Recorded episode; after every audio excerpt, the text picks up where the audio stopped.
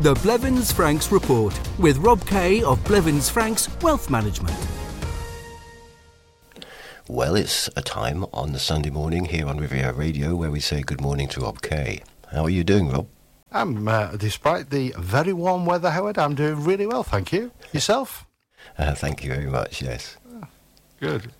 My memory is good uh, even now uh, with all this heat because last week, I think it was, you mentioned a lady who recently lost her husband who before his death had dealt with all the household finances.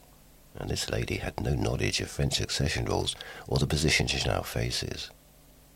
This issue certainly resonated with plenty of listeners and prompted lots of questions via the questions email portal, rivieradio at blevinsfranks.com.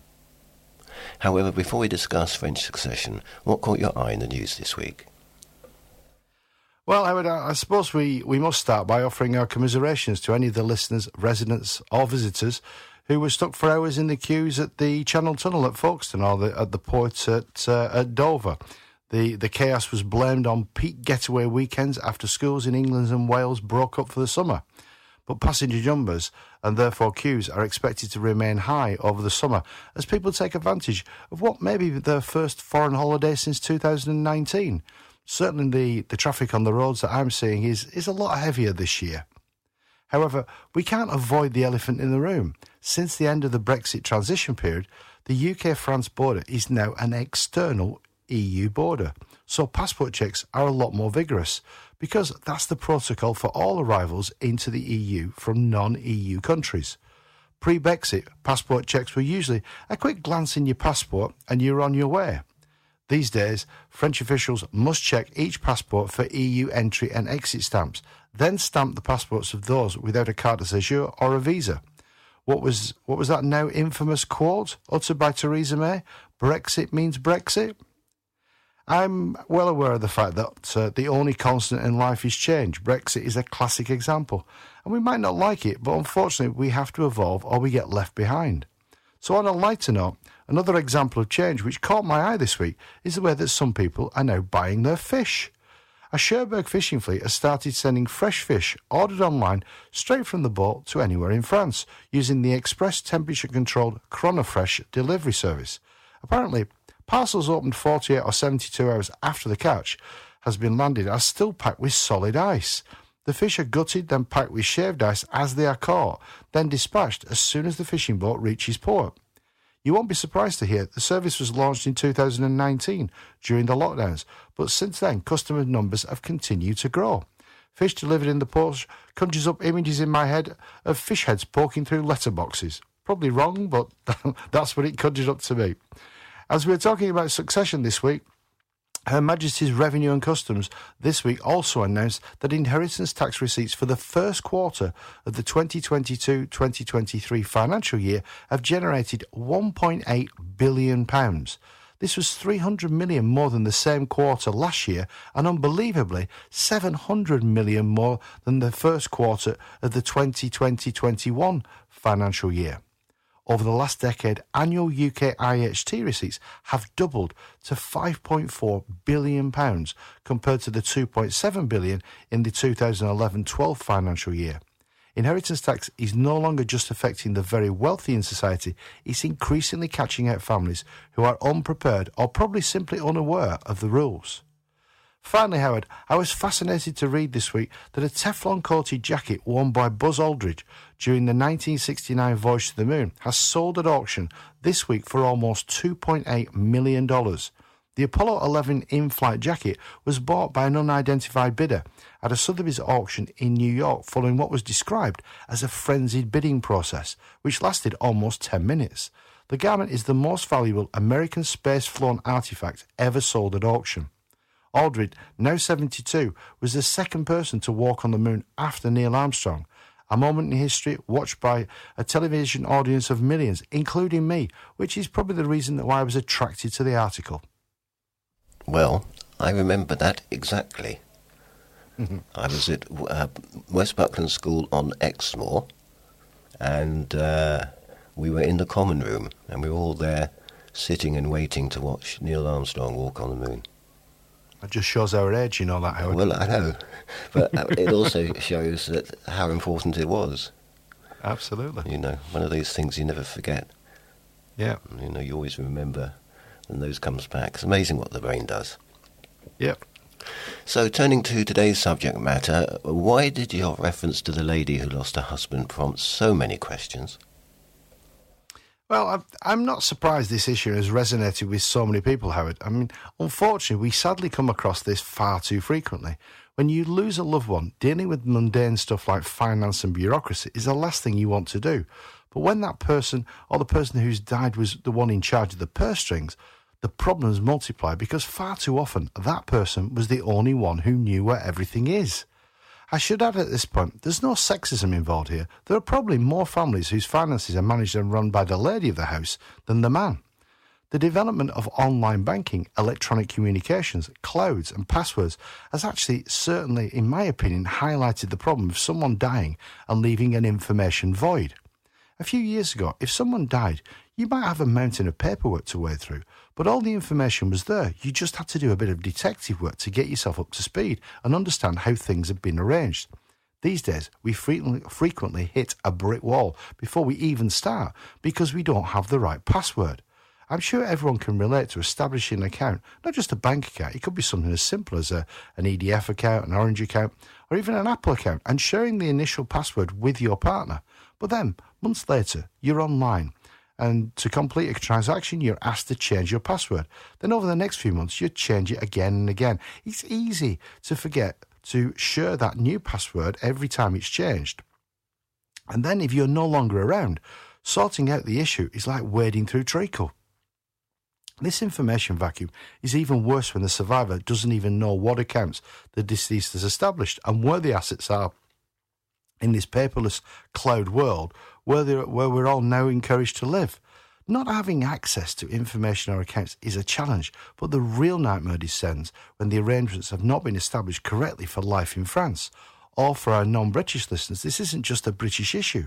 We frequently cross, come across other nationals, Belgians, Dutch, Scandinavians, etc., etc., who have their financial arrangements arranged as someone should in their mother country, but not as they should for French residents.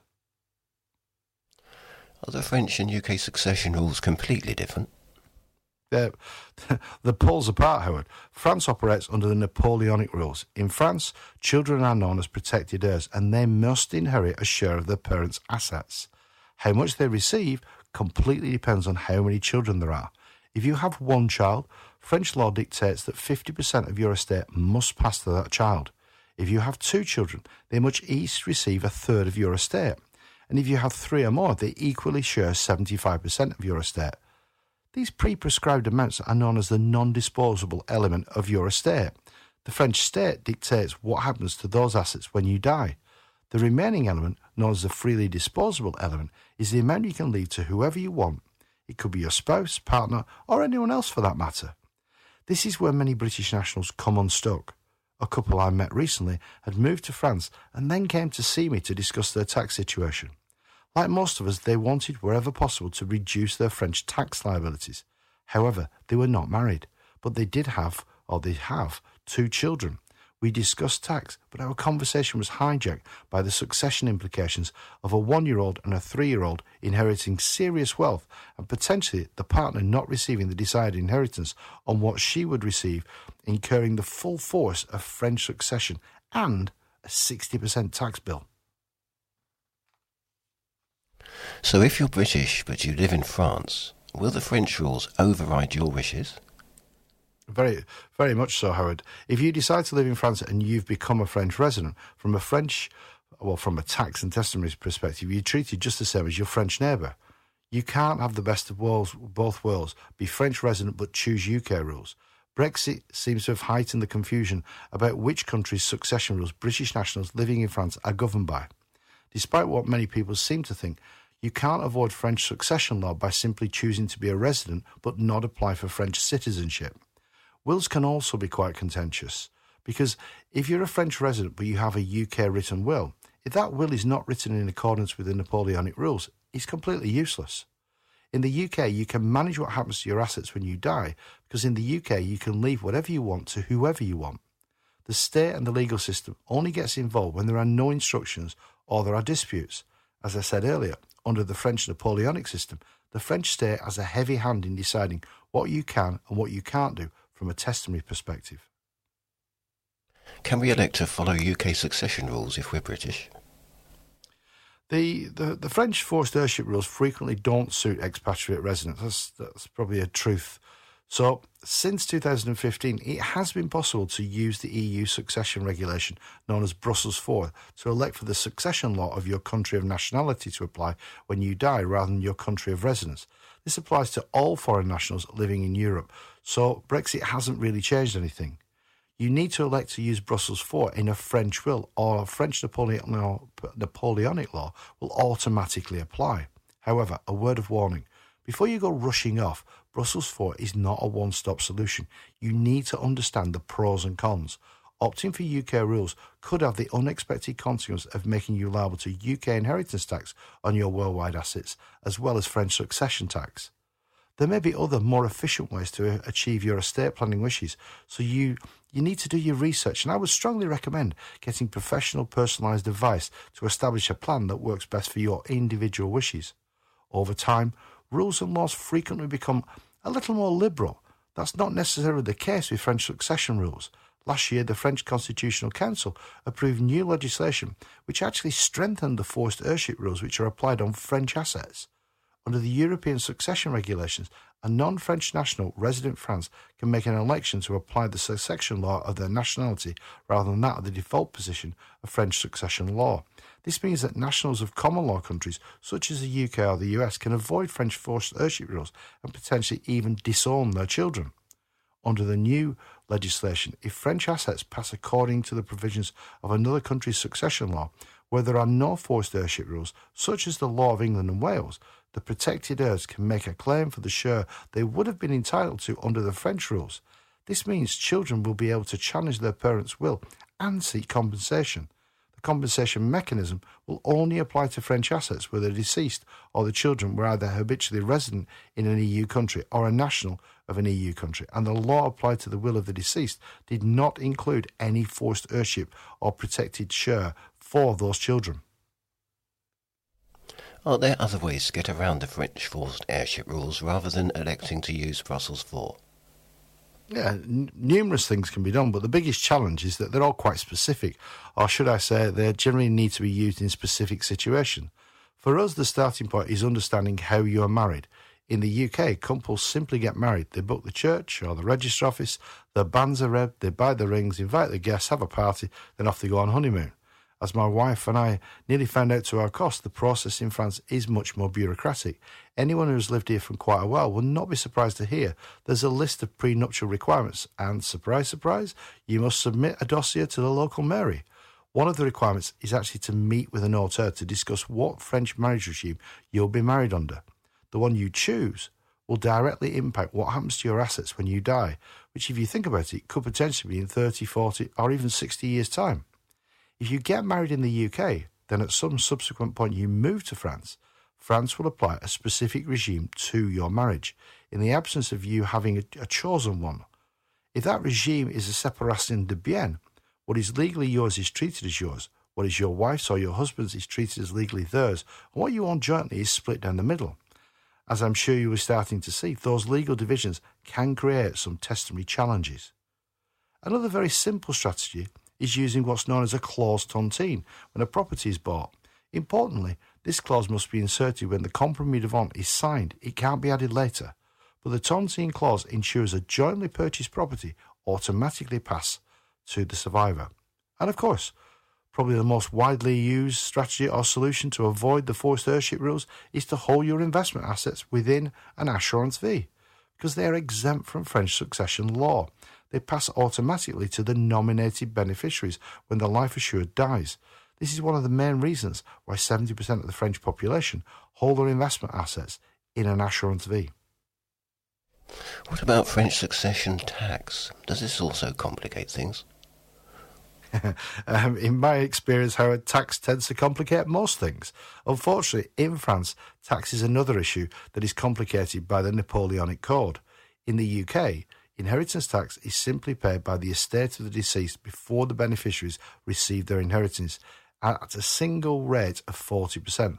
And there are just two allowances the nil rate band and more recently um, the, the, the main residence allowance. In France, succession tax is paid by each beneficiary individually. The allowance the allowances beneficiaries enjoy and the rates of tax they pay vary considerably depending on the bloodline connection to the deceased. Children are allowed to receive 100,000 euros before they have liability to succession tax. Now, then above that amount, they pay progressive succession tax rates ranging from 5% all the way up to 45%. Brothers and sisters enjoy an allowance of approximately 16,000 euros, then they pay succession tax at 35 and 45%. Relatives in the fourth degree, such as uncle, aunts, nephews, and nieces, can receive about 8,000 euros, but then they pay 55% tax. And if you want to leave some of your wealth to someone who is not of your bloodline, which I must emphasize includes unmarried partners and stepchildren, they receive just 1,600 euros before they start paying the French taxman succession tax at an eye watering 60%. Going back to where today's conversation started, what's your advice for people who want to arrange their affairs and plan for when they are no longer around? Um, I've found, however, that, that many of the problems we face in life, or the world faces, is down to poor communication. Leaving a loved one with a lack of knowledge or access to information is all about poor communication. I'll never forget, quite a few years ago now, a widowed client shared with me the arrangements he had made for his passing. He called it his uh, he called his plan the the pink folder, just because that was the colour of the folder where he collected or collated all the documents that his son would need when he actually passed away. A few years later, this gentleman did die, and his son came over to deal with the arrangements. Now, in truth, there was very little the son needed to do because this father had planned everything like a military operation. Following the funeral, the son went into his father's study and, remembering his father's instructions, he opened the drawer and took out the pink folder, which I should tell you his father had encouraged him to look at while he was still alive. But the son had understandably resisted, because that would have meant facing up to, reta- to the reality of his father's death while the old boy was still alive. What the son discovered in the pink folder was a detailed plan of what he needed to do. His father had explained in the pink folder where everything was, how everything was arranged, who the son needed to contact, such as the father's lawyer and his accountant. The father had even gone as far as preparing letters which the son simply needed to date, sign, and post. This level of planning and attention to detail is rare, but even some basic planning is, I would suggest, invaluable. We all need to share what we have and where it is with our loved ones, even if the actual sharing exercise happens after you die. If this isn't done, your testimony wishes might not play out as you wish, and certainly more time is wasted, and probably costs will increase. So if you live in France or you're thinking of living in France and you want to create a legacy document, you should have a conversation with Blevins Franks. Remember, initial conversation with Blevins Franks is entirely complimentary, and you might even get a cup of coffee. Alternatively, if you have a question or a query about anything concerning money or finance in France, give us a call. Speak to one of our local partners. If we can help, we will, but if we can, I'm sure we'll know somebody who can. The telephone number of our local French office is 0493 001780. That's 0493 001780. Alternatively, you can call our Monaco office, and the telephone number here in Monaco is 97775574. Again, 97775574. And if you prefer, you can find out more about Blevins Franks or arrange a call with the Blevins Franks partner by simply visiting our website, which is www.blevinsfranks.com. And alternatively, if you simply want to pose a question, as lots of the listeners did after last week's broadcast, post that question to Riviera Radio at blevinsfranks.com. I suppose really what we're learning today is you have to dot the T's and cross the I's. Absolutely, Howard. Yep. The Blevins Franks Report. If you would like more information on any of the topics discussed in this programme, contact your local Blevins Franks office on 0493 or riviera at blevinsfranks.com. Are you buying, selling, or downsizing property? Talk to Blevins Franks about the tax implications. Besides capital gains and income tax, France imposes a wealth tax on real estate, and you need to plan ahead for succession tax. When moving country, are you better off selling as a French or UK resident? Blevins Franks offers expert advice and tax and estate planning solutions. Call 0493001780 or visit blevinsfranks.com.